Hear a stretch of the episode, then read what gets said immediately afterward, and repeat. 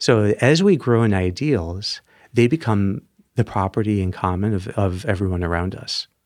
So our growth then is deeply tied to the bonds with others, the health of those bonds, and then the health of the other person.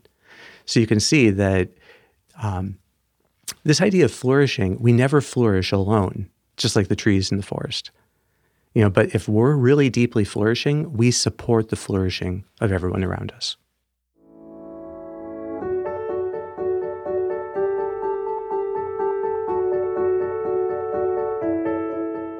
Hey, this is Sharif here with another episode of the Golden Hour, joined by Dr. Kevin Majeres. Kevin, good to be here with you again. Hey, Sharif, great to be back.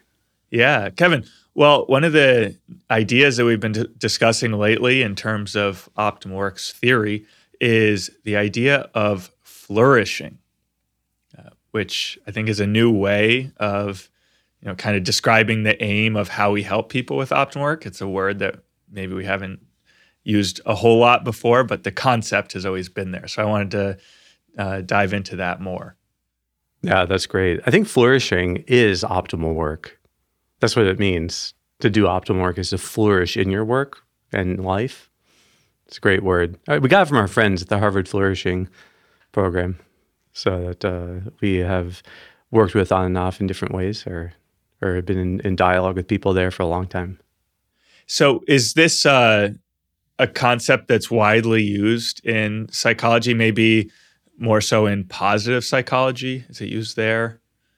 Yeah, it, so it does show up in positive psychology, and uh, that's why Tyler VanderWeele, you know, chose flourishing as the centerpiece of their idea of what it means to to uh, be thriving in life. So I, I I like it. There's a flourishing index that he put together and has excellent research supporting it. Uh, and we have uh, also administered that to people on optimal work at times in the past. That's right. So, uh, Kevin, what does what does flourishing mean? I'm sure a lot of people have a kind of intuitive sense of what it means that you're thriving or well that's just really using a synonym for it uh, but you're you know doing really well you're growing you're maybe happiness is a word that comes to mind you're happy um, but i don't know if there's a tie in with or uh, yeah how, how would you explain that to people? How would you give a kind of uh, concrete definition for it? Well i'm not sure i can give the most concrete definition for flourishing. I think that it is very closely tied to this idea of vital engagement that, that we talk about. And that's another phrase that i think has traditionally been used to describe what it's like when the ultimate reasons for living your ultimate sources of meaning are brought into the smallest tasks of the day. So that's a that's, that's a, a beautiful idea. You know that you're vitally engaged with life when each challenge is really bringing out your highest ideals, and each of your relationships is bringing out your highest ideals. And I think people have this intuitive sense of when they're flourishing and when they're not. And when you're not flourishing, you know it because your work is taking energy from you and you're not able to be the best in the rest of your life. Versus when you really are flourishing and your work becomes a source of energy, but also is deeply tied in with your ideals and the meaning, and you're becoming the person that you want to be through that work.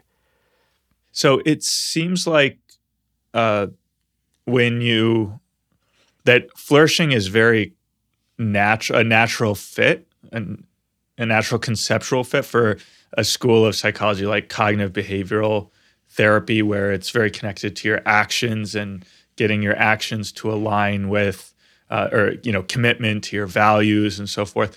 Um, so i'm wondering if flourishing has always had this uh, central and natural place uh, within psychology even going back to like earlier freudian psychoanalysis would it have had a role uh, in in those forms of therapy? It, it, every form of therapy has to have a sense of the goal it's after. And so, with the Freudian therapy, the goal is generally seen as the resolution of neuroses. So, the, the inner conflicts that people have, uh, the um, you know the the creatures of their id are somehow now integrated into the whole person. So they did have an idea of integrated wholeness, that you're kind of being authentic, you know, to yourself. uh, and so you're not living, you know, um, with more neurotic styles of re- repressing emotions and and parts of yourself. Uh, and so, but there are, I think, very deep differences between that that idea of flourishing, um, which is inherently negative in a way because it's the removal of something negative, versus what later came with cognitive behavioral therapy and positive psychology, of wanting to have a positive view that has some kind of content for what it really means to be flourishing. Because if you were to ask someone, what is what is your work like when you're really flourishing? I don't. It's not just that the negative is is not dominating anymore, but there needs to be something there that is that is beautiful to them. You know, and so you say like, what you know, what would you know what would your closest relationships look like if they were flourishing? You know and how would you be handling disagreements if you were flourishing? So that's what we get at in optimal work with with ideals. And it's clear that when people are flourishing they are connected to their deepest ideals or their highest ideals and that those ideals have shaped them in some way so i think that in cognitive behavioral therapy Flourishing is seen as built on a foundation of self mastery, so that you are somehow habituating yourself to be able to live according to these high ideals. And that habituation is, on the one hand, if there are difficulties, those difficulties are gradually getting easier and easier to manage. And if there's a mastery or facility, that's getting stronger and stronger over time.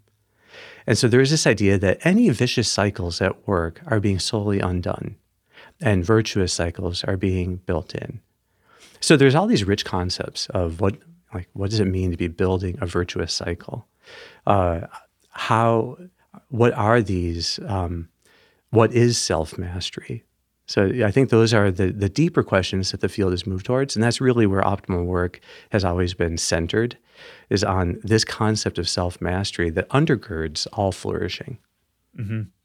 So, well, I think one point, uh, uh there's a lot to get. I think in many ways, you just summed up probably everything we're going to talk about in this episode. But uh, so, so we'll, we'll definitely dig into the different pieces there. Uh, I think one point to pause on is just the connection between flourishing and ideals. And the way ideals work is that they're not, not just uh, states you attain. It's I think you've often made the point that, like with the ideal of kindness, you never reach a point where you say, "Okay, I'm kind enough," or with generous, "I'm generous enough. I don't need to become more generous." No, these things admit of a kind of infinite growth so that uh, in this picture flourishing is not a point that you get to and you say okay, okay now i'm i'm done.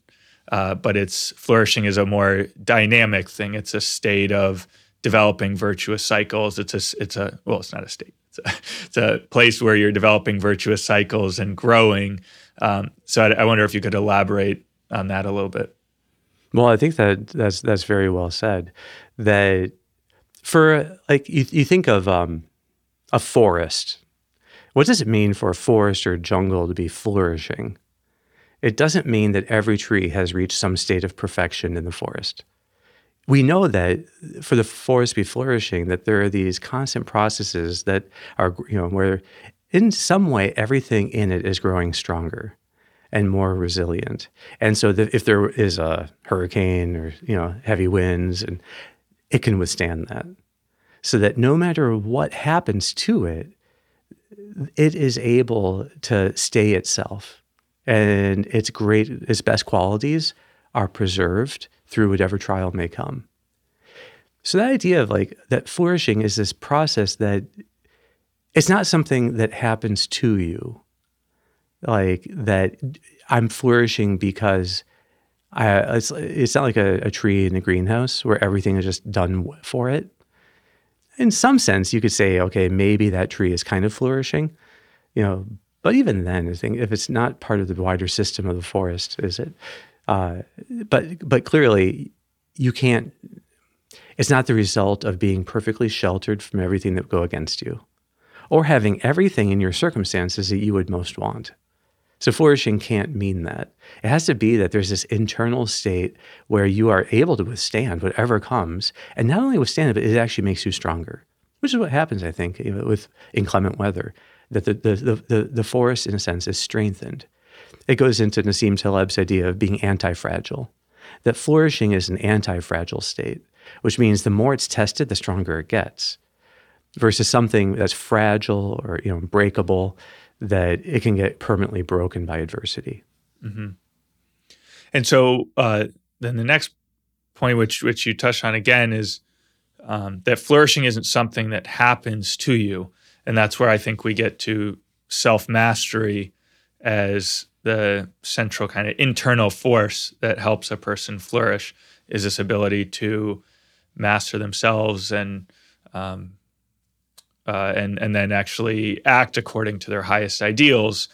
Um, so, I guess what that seems like a, a leap or, or, a step is is saying self mastery is what gets you to flourish. Um, so I wonder if if we could just pause there and maybe think or consider what are alternative are there alternatives to that picture that um, have been proposed in I don't know psychology or philosophy to, that something else leads to flourishing that's not necessarily self mastery. I know certainly some people probably have a sense of, I want this promotion or I want to make this much money or, you know, I just have to put up with the workday and get to the weekend and then I can enjoy myself. And so implicitly, maybe there's a view of flourishing there as something that happens to you, any kind of good external things happening to you, then you'll be happy. But I don't know if there's a way to kind of systematically think about. Yeah, because in that sense, then flourishing in work would be making enough money in a short enough amount of time so that you could enjoy the rest of life. But that really has nothing to do with actual how you work. So you could you could you know have a four hour work week, but make enough money to be able to support yourself. And it's like, okay, that's what flourishing means. It means getting the maximum benefit from the least amount of investment. But that isn't really then saying anything about like how are you working? What kind of person are you becoming? You know, in you know from from that way of working, and are you really bringing the meaning of your life, the, your your your highest ideals, into that work? So, so I think that, that that that's one sense where work is something that essentially is anti-flourishing and has to be made as minimal as possible in order because flourishing there is essentially free time. You know, the the the the um, in some sense, a critique uh, of the more Freudian approaches has been that their idea of how you resolve inner conflicts um, can sometimes be seen as bringing your actions, you know, into line with your desires. And so to repress a desire would therefore always be disordered. You know, instead, you just have to accept the desire in a way and then act according to it. Uh, there is this deep divide in psychology between what, in a sense, is the real foundation of growth. Is it bringing your beliefs and ideals in line with your desires?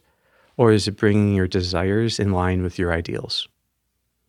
And so I don't think Freud himself would have taken this position, but many people from that kind of school of thought seem to be of the sense that you have to lower your ideals to match your desires.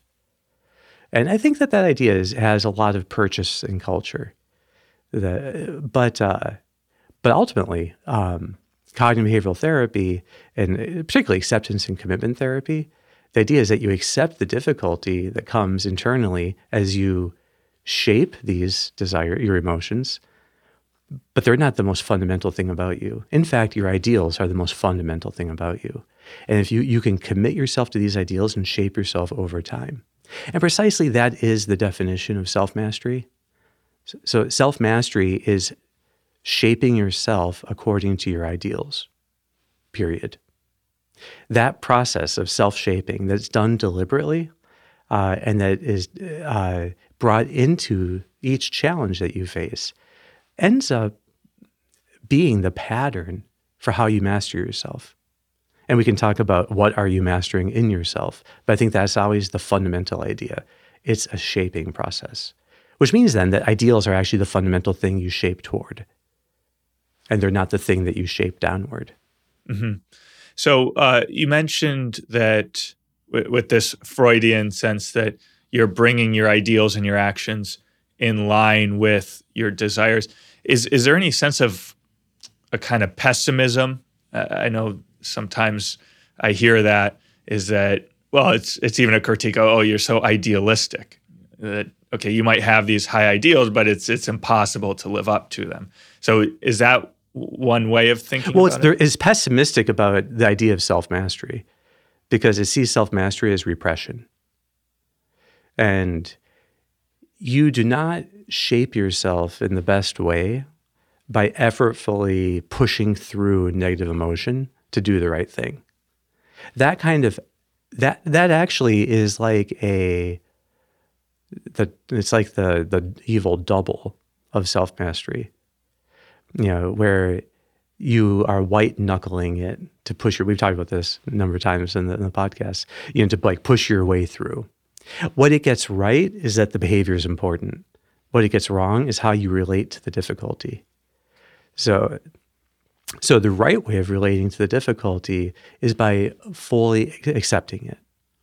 That acceptance means essentially feeling the difficulty. So you learn to like, it could be resistance that you feel to doing something. Um, let's say there's something that, like submitting your taxes, and a person has been i had something like this recently where a person was just delaying and delaying and delaying. But then going through how much time will it actually take they were basically done. It would take almost just five minutes to do, to do it. Well for them the key was oh like I, had, I asked them to point to where the difficulty was in their body. And they pointed exactly to the spot in the chest where like that is the key.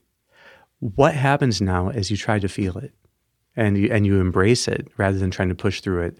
And they experience how it kind of went away, you know, as they were opening into feeling it.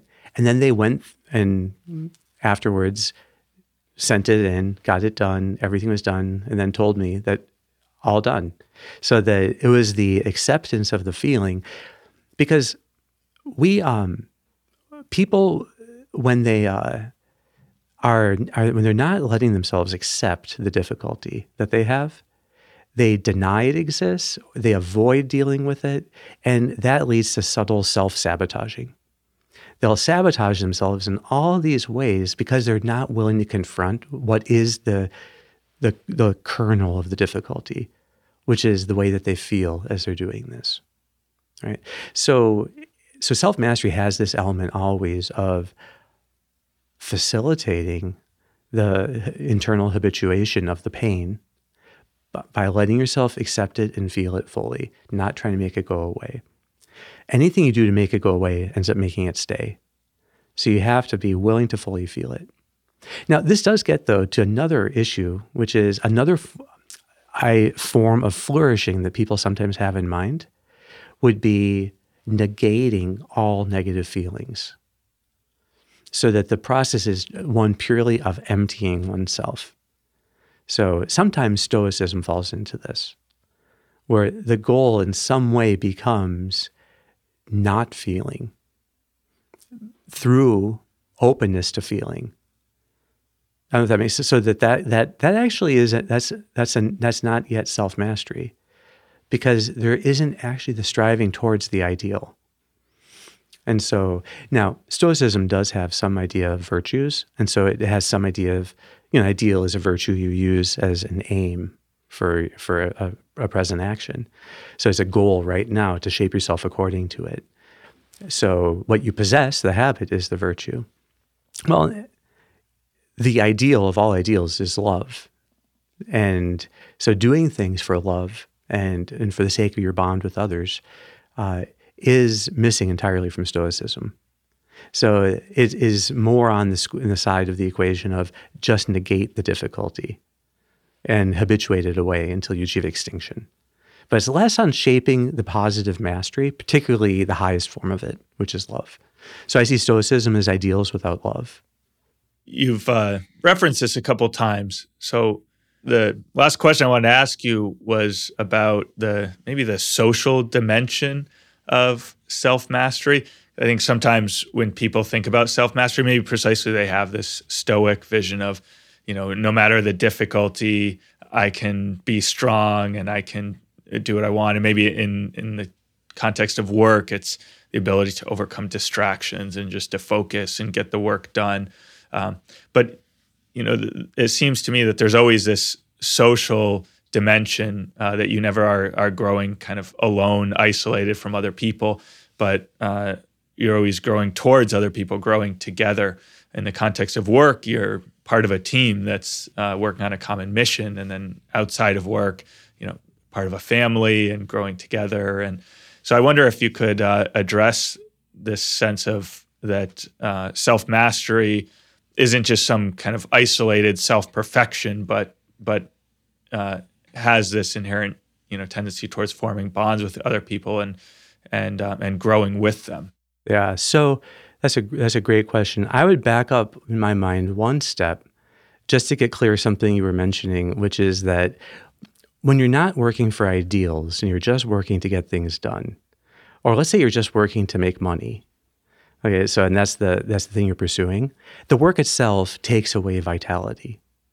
It's enervating.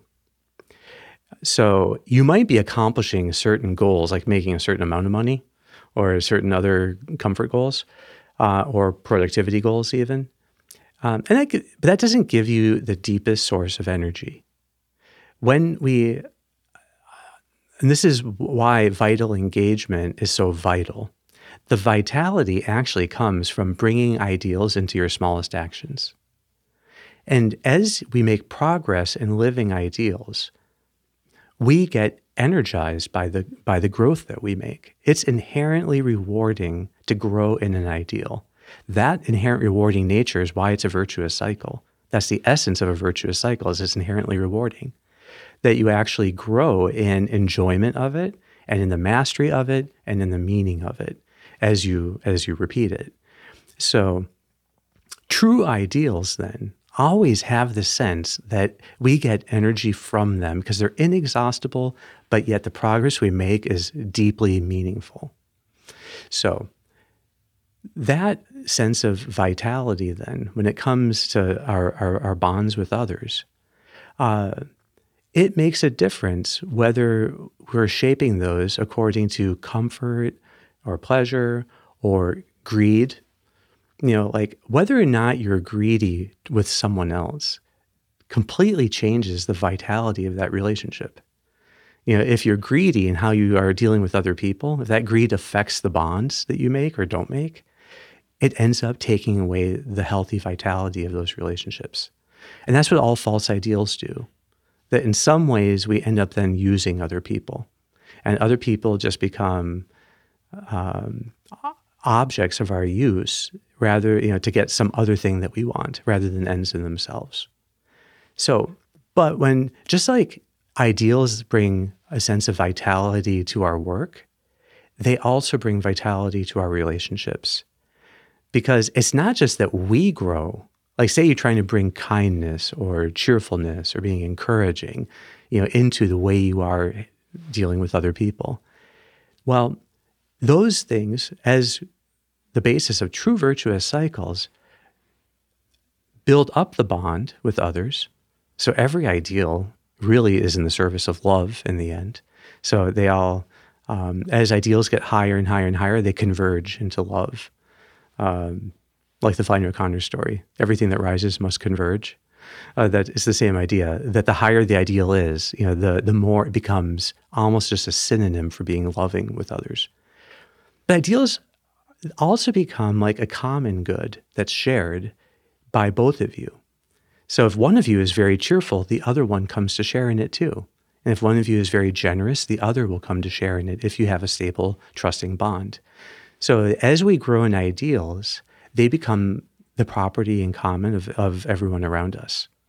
So our growth then is deeply tied to the bonds with others, the health of those bonds, and then the health of the other person. So you can see that um, this idea of flourishing, we never flourish alone, just like the trees in the forest. You know, but if we're really deeply flourishing, we support the flourishing of everyone around us. Great, Kevin. Well, I think that's a very beautiful note for us to end on. Thanks so much for all your insights here today. Well, thanks for your, thanks for the great questions, Sharif, as always. All right. We'll be back next week.